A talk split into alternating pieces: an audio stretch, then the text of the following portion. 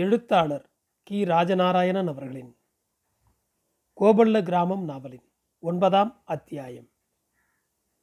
அந்த தீவட்டி கொள்ளை கூட்டத்தில் மொத்தம் அறுபது எழுபது பேர் இருக்கலாம்.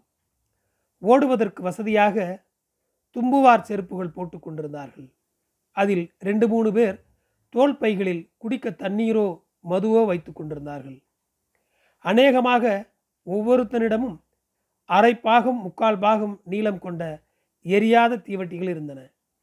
ஐந்தாறு பேர் எண்ணெய் நிரம்பிய பித்தளை சட்டிகளை ஒரு கையில் ஏந்தியிருந்தார்கள் மறு கையின் மணிக்கட்டில் துணியை கங்கணம் போல் கட்டி கொண்டிருந்தார்கள். அந்த கையினால் எரியும் தீவட்டிகளுக்கு எண்ணெயை கோரி கோரி விடும்போது வழிந்து முழங்கைக்கு வந்து விடாமல் இருப்பதற்கு அந்த துணிக்கட்டு ஒரு தடுப்பு. ஊருக்கு பக்கத்தில் அவர்கள் வந்ததும் அதில் ஒருத்தன் மடியிலிருந்து காய்ந்த வாழை மரப்பட்டையில் மடித்து வைத்திருந்த பஞ்சுக்கருக்கில் சக்கி முக்கியால் தட்டினான். அதிலிருந்து பறந்த தீப்பொறிகளில் ஒன்று அந்த கருக்கில் விழுந்ததும் தீ கனிந்தது. உடனே அதை ஒரு தீவட்டியில் ஒட்ட வைத்து ஒருவன் ஊதினான். கொஞ்ச நேரம் ஊதிய பிறகு தீ கொழுந்துவிட்டு எரிய ஆரம்பித்தது. மளமளவென்று ஒன்றிலிருந்து மற்றொன்று அதிலிருந்து பலது என்று தீவட்டிகளை பற்ற வைத்துக் கொண்டார்கள். தீவட்டிகள் எரிந்து கொண்டிருக்கும் போதே அவைகளுக்கு எண்ணெய் சட்டி வைத்து கொண்டிருப்பவன்கள் கோளாராய் அது அணைந்து விடாமல் எண்ணெய் ஊற்றினார்கள். தீவட்டி வைத்திருப்பவன் அதை திருப்பி திருப்பி கொடுத்து களைக்குச்சி போன்ற ஒரு குச்சியால் எரிகிற தீவட்டியை குத்தி அகலப்படுத்தி கொடுத்தான். எண்ணெய் ஊற்றுகிறவன் கையில் துணி சுற்றி கொண்டிருந்தது போலவே ஒவ்வொரு தீவட்டிக்கும் எரிகிற இடத்துக்கும் கீழே முக்கால் சான் ஒரு சான் தள்ளி ஒரு துணி சுற்றப்பட்டிருந்தது. சுடு எண்ணெய் வழிந்து கைக்கு வந்து விடாமல் இருக்க அது ஒரு பாதுகாப்பு. ஊருக்குள்ளே அவர்கள் நுழையும் போது எதிர்ப்படும் கோவில்களை கண்டதும் கும்பிட்டுக் கொள்வார்கள். ஜனங்கள் தங்கள் பொருள்களை லேசில் இவர்களிடம் தந்து விடுவார்களா என்ன? அந்த போராட்டத்தில் இருபக்கமும் பலர் சாக வேண்டியது இருக்கலாம். திரும்பி போகும் வரை இவர்களுக்கு நிச்சயமில்லை. பெண்டாட்டியிடம் தாலியை கழுத்தி உரியில கட்டி வை நான் திரும்ப வந்தால் எடுத்து அதை மாட்டிக்கோ என்றுதான் வீட்டில் சொல்லிவிட்டு வருவான்களாம். பகலில் பல நாட்கள் இவர்களில் சிலர் தெருவையும் வீடுகளையும் மற்றும் பலதுகளையும் பிச்சை எடுப்பவர்களைப் போல வேஷம் போட்டு கொண்டு வந்து பார்த்து அடையாளம் கண்டு வைத்திருப்பார்கள். அவர்கள் பழக்கப்பட்டவர்களைப் போல தெருவுக்குள் மலமலை என்று நுழைந்து நேராக கோட்டையர் வீட்டுக்கு முன்னால் வந்து நின்றார்கள். நாய்கள் குறைத்தும் அவர்கள் மீது பாய்ந்தும் அவர்களை தெருவுக்குள் நுழையாமல் தடுத்து பார்த்தன. நெருங்கும் நாய்களுக்கு எதிராக பற்றி எறியும் தீவட்டிகளை நீட்டியதால் அவைகள் பின்வாங்கிவிட்டன. மிருகங்களுக்கு எரியும் தீயை கண்டால் பிறவி பயம் உண்டு என்பதை அவர்கள் தெரிந்து வைத்திருந்தார்கள். நாய்கள் பயங்கரமாக குறைக்கும் சத்தம் கேட்டதுமே கிராமம் பூராவும் உஷார் நிலை கொண்டு விட்டது. இளவட்டங்கள் அனைவருமே வீட்டுக்கு மேலும் உள்ளுக்கும் அடைபட்டு விடாமல் கம்மாய்க்கரையில் உள்ள உயர்ந்து அடர்ந்த மரங்களின் மேலும் கணிசமான அளவு பயிற்சியுள்ள இளவட்டங்களை ஆயுதங்களோடு ஒளிந்திருந்து கொள்ள ஏற்பாடு செய்திருந்தார் அக்கையா கொள்ளைக்காரர்கள் ஊருக்குள் நுழைந்ததுமே ஏற்பாட்டின்படி அவர்கள் அனைவரும் மரங்களிலிருந்து இறங்கி ஆயுதங்களையும் கற்களையும் எடுத்துக்கொண்டு தயாராக ஒரு அடையாள ஒளிக்காக காத்து கொண்டிருந்தார்கள். வீட்டின் கோட்டை வாயில் அகலமாக திறந்து வைக்கப்பட்டிருந்தது கொள்ளைக்காரன்களுக்கு சிறிது ஆச்சரியத்தையும் யோசனையையும் கொடுத்தது. எரியும் பந்தங்களை உயர்த்தி பிடித்து வீட்டின் மேலேயும் சுற்றிலும் நோட்டம் பார்த்தார்கள். தப்பிதமாக ஒன்றும் தெரியவில்லை போலும். கூட்டத்தின் தலைவன் போலுள்ள ஒருவன் சரி என்கிற பாவனையில் தலையை அசைத்தான்.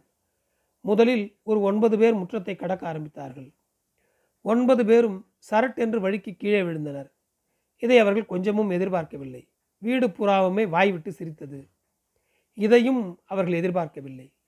தாங்கள் விழும்போது தங்கள் எடையை சமன் செய்ய கைகளை அவர் விரித்து கொண்டு விழுந்ததால் தீவட்டிகளின் தீநாக்குகள் ஒவ்வொருவரின் மேலும் பட்டு தகித்ததாலும் என்ன நடந்தது என்று அறிந்து கொள்ளவும் வேகமாக எழுந்தார்கள். எவ்வளவு வேகமாக எழுந்தார்களோ அதே வேகத்தில் திரும்பவும் விழுந்தார்கள். நம்பிக்கையோடு அணிந்து வந்த தும்புவார் செருப்பு காலை வாரிவிட்டது அபாய காலத்திலும் அவர்களுக்கே உரிய துரிதமாக முடிவெடுக்கும் புத்தியுடனும் மேலும் பலர் வேகமாக தவழ்ந்து வந்து நீளமான வரப்பு போல் ஒருவன் காலில் ஒருவன் தலை வைத்து கோட்டை வாசலிலிருந்து வீட்டு வாசல் வரை குப்புறப்படுத்து கொண்டார்கள். தரையில் கேப்பையின் மீது மிதித்து நடந்தால்தானே வழுக்கி விழ வேண்டும்? இந்த மனித வரப்புக்கு மேலாக இப்போது நடந்து சுலபமாக வீட்டுக்குள் வந்து விடலாம். இந்த செய்கையைக் கண்டு அக்கையா திடுக்கிட்டார். தனது வாழ்நாளில் தான் செய்த தந்திரத்தில் முதல் முதலில் தோற்றார் அவர். கோட்டை வாசலுக்குள்ளே அவர்கள் அடியெடுத்து வைக்கும்போதே கவன் கல்லால் தாக்க வேண்டும் என்று சொன்ன ஊர்க்குடம்பனின் கையை தடுத்து நிறுத்தியது எவ்வளவு பைத்தியக்காரத்தனம் என்று நினைத்து தன் புத்தியை தனக்குள்ளேயே ஏளனம் செய்து கொண்டார். அந்த மனித வரப்பின் மேல் தீவட்டிகளை ஏந்தி கொண்டு வரிசையாய் நடந்து வரும் அந்த கொள்ளைக்காரர்களை கண்டதும் அக்கையாவின் வாயிலிருந்து ஒரு ஒளி புறப்பட்டது. கம்மாய்க்கரையில் தயாராக காத்திருந்த இளவட்டங்கள் ஓடி வந்தார்கள். ஊர் குடும்பனின் கவன் விளையாட ஆரம்பித்தது. அக்கையாவின் கையிலிருந்தும் கிருஷ்ணப்ப நாயகரின் கையிலிருந்தும் கற்கள் புறப்பட்டன. மனித உடம்புகளின் மேல் கல்பட்டு பந்து போல் அது எழும்போதும் எலும்பு மேடான இடங்களில் படும்போது உண்டாகும் ஒருவித சத்தமும் மனித ஓலங்களும் ஆங்கார குரல்களும் விடாதே முன்னேறு என்கிற மாதிரியான ஒளிகளும் அங்கே கன நேரத்தில் அலைமோதின. முன்னேற முடியாதபடி ஆலங்கட்டி மழை போல் பெய்த கற்களின் சரமாரியான தாக்குதலால் அவர்கள் வரிசை குலைந்து பரத்திய கேப்பையில் திரும்பவும் விழுந்து பின்னுக்கும் முன்னுக்கும் போக முடியாமல் தத்தளித்தனர். ஊர்க்குடும்பனின் ஒவ்வொரு கவன் எரியிலும் ஒருவன் தரையில் விழுந்தான். விழுந்தவன்கள் தாள முடியாமல் துடித்தார்கள். மேல் தட்டடியிலிருந்தும் வீட்டின் பக்கங்களிலிருந்தும் உள்ளிருந்தும் அந்த நாயக்க சகோதரர்களும் மற்றவர்களும் கொடுக்கும் பலமுனை தாக்குதல்களிலிருந்து தங்களை சமாளித்துக்கொள்ள மற்றொரு போர் தந்திரத்தை அவர்கள் தீர்மானிப்பதற்குள் தெருவிலிருந்து அவர்கள் மீது அந்த இளவட்ட படையும் தாக்குதல் தொடுத்தது. கீழே விழுந்து செயலிழந்து துடிப்பவர்களை எடுத்து தோல் மீது போட்டுக்கொண்டு பின்வாங்கி ஓடுவதை தவிர வேறு நிவர்த்தி இல்லை அவர்களுக்கு. கொஞ்ச நேரத்துக்குள் கனமழை பெய்து ஓய்ந்தது போல் இருந்தது. அந்த அர்த்தராத்திரியில் ஊரே வெற்றி முழக்கத்திலும் தாங்க முடியாத மகிழ்ச்சியிலும் துள்ளியது.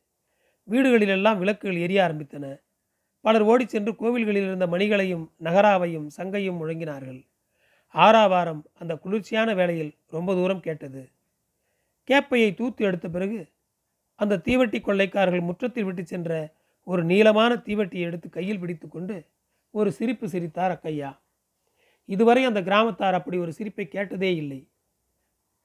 ரொம்ப நாள் வரைக்கும் அந்த தீவட்டியை கோட்டையார் வீட்டின் திண்ணைக்கு மேலே ஒரு வளையத்தில் கட்டி தொங்கவிட்டிருந்தனர் அவருடைய அவர்களுடைய சந்ததி பரம்பரையினர் அதை மற்றவர்களுக்கு காட்டி பெருமைப்படும் விதமாக உபயோகமாக இருந்தது அது. அந்த கிராமத்தில் இப்போதும் கூட கோட்டையாரின் வீட்டுக்கு மேலே மட்டுமல்ல அங்குள்ள எந்த கார வீட்டின் மொட்டை மாடியில் ஏறி பார்த்தாலும் தேங்காய் பருமனுள்ள கற்கள் பல கிடப்பதை பார்க்கலாம்.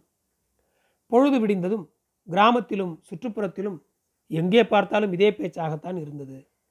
விடிவதற்கு கொஞ்ச நேரத்துக்கு முன்னால் கிடைக்காவல்காரன் கிடையின் கீதாரியான ராமப்ப நாயக்கரை தேடி கோட்டையார் வீட்டுக்கு வேகமாய் வந்தான். தீவட்டிக்காரன்கள் கிடையை தாக்கி நல்ல கொழுத்த கிடாயாக நாலு கிடாய்களை பிடித்து கொண்டு போய்விட்டார்கள் என்ற தகவலை சொன்னான் அவன். அங்கே கூடியிருந்தவர்கள் அதை கேட்டு திகைத்து சிரித்தார்கள். வெறுங்கையோட வீட்டுக்கு போனா எப்படி? என்றார் அக்கையா. போட்டும் போட்டோம். அந்த வழிக்கு நல்ல சாராயத்தையும் குடிச்சு ஆட்டு வருளையும் திங்கணும் என்றார் கோவப்ப நாயக்கர். கீதாரி ராமநாயக்கர் அவர்கள் பேசியதை கண்களால் மாறி மாறி பார்த்து கேட்டுக்கொண்டிருந்தாரே தவிர ஒன்றும் பேசவில்லை. கிருஷ்ணப்ப நாயக்கர் தான் அவரை பார்த்து தம்பி போனா போகுது கவலையை விடு. அந்த பொதுவிலிருந்து ஏற்றுக்கொள்ளனாலும் நாமளே அதுக்கு பதிலாக கொடுத்துருவோம் என்று சொல்லி அண்ணனை பார்த்தார். சரி என்கிற மாதிரி தலையை இசைவாக அசைத்தார் கோவிந்தப்பன். அண்ணா அவன்களின் நாலு பேரையாவது இங்கே பூமி தானம் செய்திருந்தால் இப்படி போய் கிடையில் ஆட்டை எடுத்துக்கிட்டு போவான்களா என்று கோபத்தோடு கேட்டார் கீதாரி. இந்த கேள்விக்கு யாரும் ஒன்றும் பதில் சொல்ல முடியவில்லை. ஊர்க்குடும்பன் மட்டும் அக்கையாவை பார்த்தான். அந்த பார்வையை வாங்கி அக்கையா கிருஷ்ணப்ப நாயக்கரை பார்த்தார். கிருஷ்ணப்ப நாயக்கருக்கு தன் அண்ணாவை ஏறிட்டு பார்க்க முடியவில்லை. இதையெல்லாம் கவனித்துக் கொண்டிருந்த கோவிந்தப்ப நாயக்கர் நெல்மணி வாய் கீறியது போல மெல் நகையாய் நகைத்து தலையை மட்டும் மேலும் கீழும் லேசாக ஆட்டிக்கொண்டார் பூமிதானம் என்பது பூமிக்கு தானமாக கொடுப்பது. அதாவது கொன்று பூமிக்குள் புதைத்து விடுவது. வெற்றிலையில் சுண்ணாம்பை தடவிக்கொண்டே கோவிந்தப்ப நாயக்கர் அண்ணாந்து ஒரு தரம் அந்த தீவட்டியை பார்த்தார். அவர் மனசுக்குள் பல யோசனைகள் ஓடின. எழுந்திருந்து வீட்டின் பின்புறம் போய் வந்தார். தொண்டை வறண்டு கொண்டு வருவது போல தோன்றியது. எல்லாம் இந்த வெள்ளப்போயில பண்ணுற வேலை என்று தனக்குள் சொல்லி கொண்டார். வாயை கொப்பளித்து விட்டு குளிர்ந்த மண்பானை நீரை அள்ளி அள்ளி முகம் கைகால்கள் அனைத்தும் கழுவினார். மேல் வேட்டியால் முகத்தை துடைத்து கொண்டே பக்கவாசல் வழியாக சமையல் பெறைக்குள் நுழைந்தார். நுழைவாசலில் ஒரு ஒட்டு திண்ணை அதில் அரைகுறையாகவும் செய்து முடிக்காமலும் சில பனை ஓலை விசிறிகள் அதற்குண்டான ஆயுதங்கள் அங்கே கிடந்தன. கண்ணப்பாவை பெரும்பாலும் அங்கேதான் பார்க்கலாம். இப்பொழுது அவர் ஊர்குடும்பன் அக்கையா முதலியோருடன் அந்த கொலைகாரனை ஊர் பொதுவுக்கு கொண்டு வரப் போயிருந்தார்.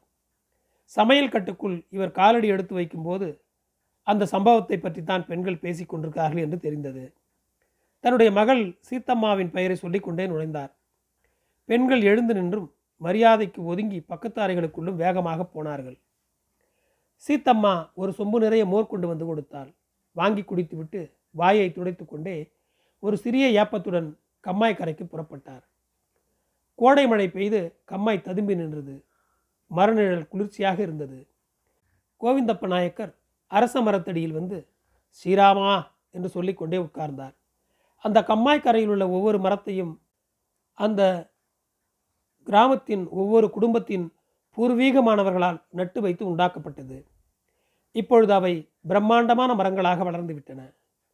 இப்போது அவர் உட்கார்ந்திருக்கும் அந்த அரச மரம் கோட்டையார் வீட்டு மங்கத்தாயாரம்மாவின் மாப்பிள்ளை கொண்டையாவால் நட்டு வளர்க்கப்பட்டது. அதற்கடுத்துள்ள அத்திமரம் நுண்ணகொண்ட வெங்கடப்பையாவின் முன்னோர் நுண்ணகொண்ட ஸ்ரீ ரங்கையா வைத்தது. அடுத்தபடியுள்ள கள்ளத்தி மரம் கோனெட்டி ராகவையா வைத்தது. அடுத்துள்ள ஆலமரம் மானேரி செங்கண்ணா வைத்தது. அந்த புன்னரசி மரம் சக்கனி பங்காரையா வைத்தது.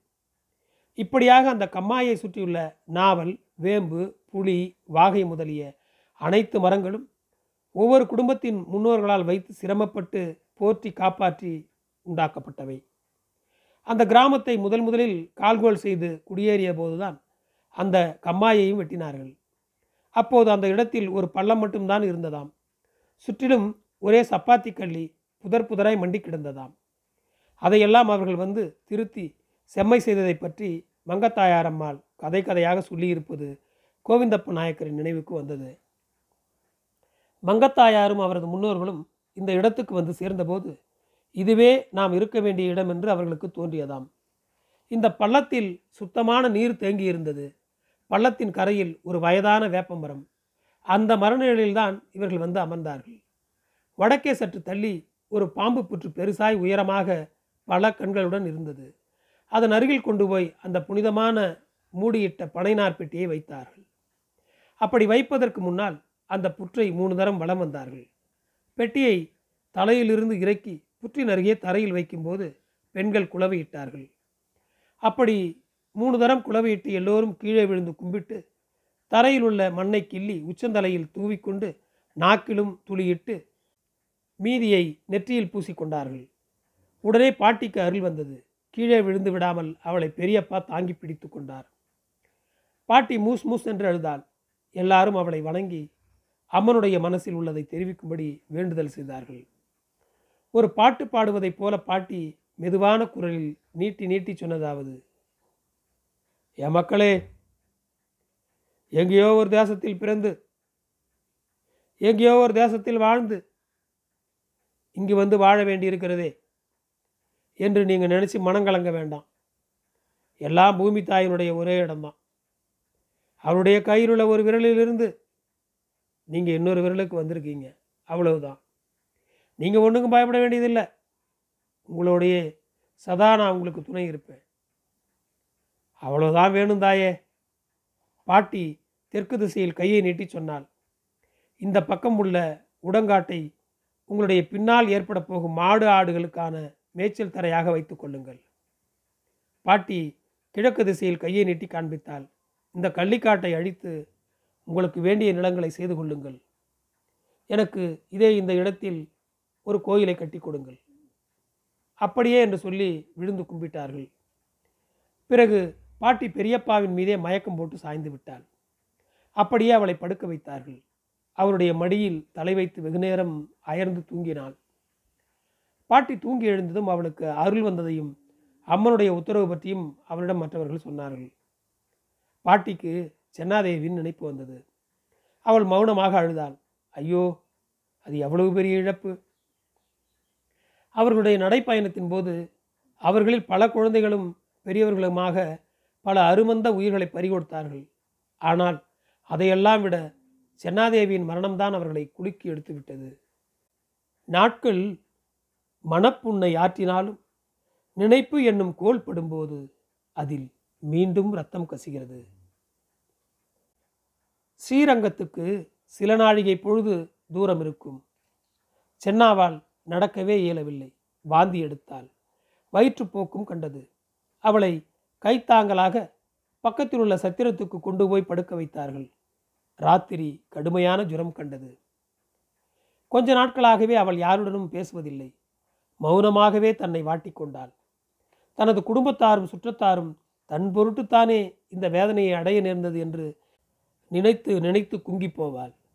பாட்டிக்கு அபசூசகம் போல ஏதோ தோன்றியிருக்க வேண்டும். அவள் அமைதி இழந்து தவித்தாள். சில நாட்களாகவே அவளுக்கு தோன்றும் கனவுகளை நினைத்து கலங்கினாள். அம்மா நீ மனசு கலங்காதே. எங்களால் தாங்க முடியல. நீ பார்த்து இப்படி சொல்ல ஆரம்பித்தால் எப்படி? என்று பாட்டியை பார்த்து துக்கத்தை அடக்க முடியாமல் சொன்னார் பெரியப்பா.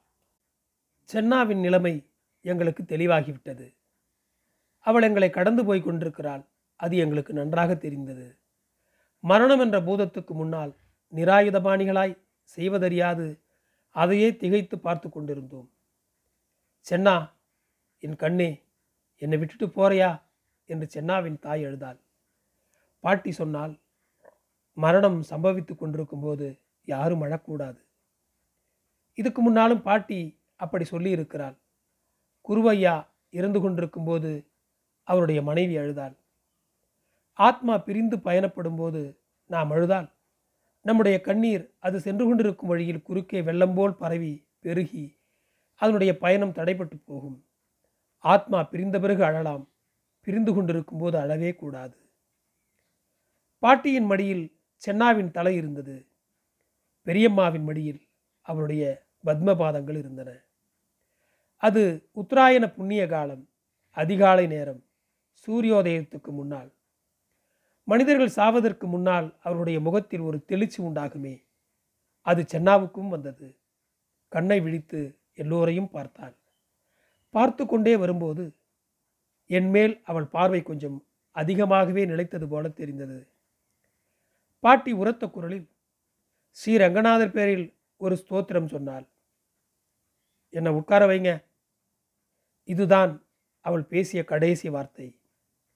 பாட்டி அவளை தன் மடி மீதே உட்கார வைத்து தன் மீதே சாய்த்து வைத்து கொண்டாள். எல்லாரும் அவளையே பார்த்து கொண்டிருந்தோம். முகத்தில் ஒரு பரவசம் உட்கார்ந்து தூங்கும்போது தலை தோளுமே அது மாதிரி விழுந்து விட்டது தலை. கோய்ந்தப்பா நான் என்ன சொல்லுவேன்? சாவு எப்பேற்பட்ட மனுஷ முகத்திலேயும் ஒரு விகாரத்தை உண்டு பண்ணிவிடுமே. சென்னாதேவி இறந்ததுக்கு பிறகும் கூடவே அழகாக இருந்தாள். சென்னாவின் காரியம் முடிஞ்சது. சிந்தனை இயக்கம் உணவு எல்லாம் ஸ்தம்பிச்சு போச்சு எங்களுக்கு. என்ன செய்கிறதுன்னே தெரியலை. ஸ்ரீரங்கத்தை பார்த்து ஜனங்கள் சாறை சாறையாய் போய் கொண்டிருந்தார்கள். அது திருவிழா காலம். நாங்களும் மெல்ல எழுந்து நடந்தோம். காவேரியில் எங்கள் உடலை நினைத்தோம். ஸ்ரீரங்கநாதனை போய் பார்த்தோம். உலகத்துக்கெல்லாம் படியளந்து விட்டு மரக்காலை தலைக்கடியில் வைத்துக்கொண்டு நிம்மதியாய் படுத்திருந்தான். வெள்ளை நிறமுள்ள ஒரு பெரிய கிளி ஆலம்பழத்தின் நிறத்திலுள்ள தன் சிகப்பு அழகை திறந்து ரங்கா ரங்கா என்று சொல்லிக்கொண்டே இருந்தது அந்த பெரிய கோயிலில். நன்றி தொடரும்.